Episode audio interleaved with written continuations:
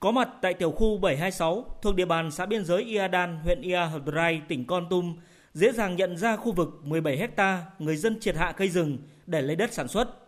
Trong khu vực này, cây rừng bị chặt hạ không thương tiếc. Từ cây nhỏ bằng cánh tay đến cây lớn người ôm không hết vẫn ngổn ngang trên thực địa.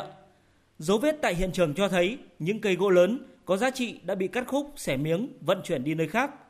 Trên phần lớn diện tích 17 hecta này, người dân đã trồng sắn và điều.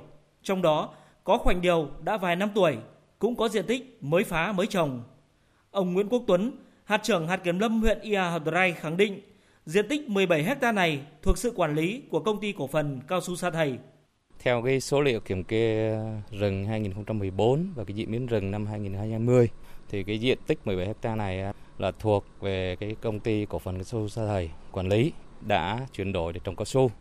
Như vậy, theo chính quyền và ngành chức năng huyện Ia Hadrai thì 17 hecta này nằm trong diện tích 6.000 hecta công ty cổ phần cao su Sa Thầy thuê, đồng nghĩa với việc rừng đã được chuyển đổi tận thu gỗ trước khi giao đất cho doanh nghiệp, nên 17 hecta bị người dân phá, không thể gọi là rừng.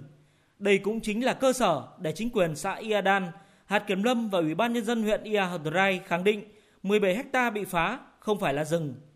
Thế nhưng, phóng viên làm việc với công ty cổ phần cao su Sa Thầy, ông Đỗ Thanh Nam, tổng giám đốc công ty lại khẳng định đất không thuộc sự quản lý của công ty.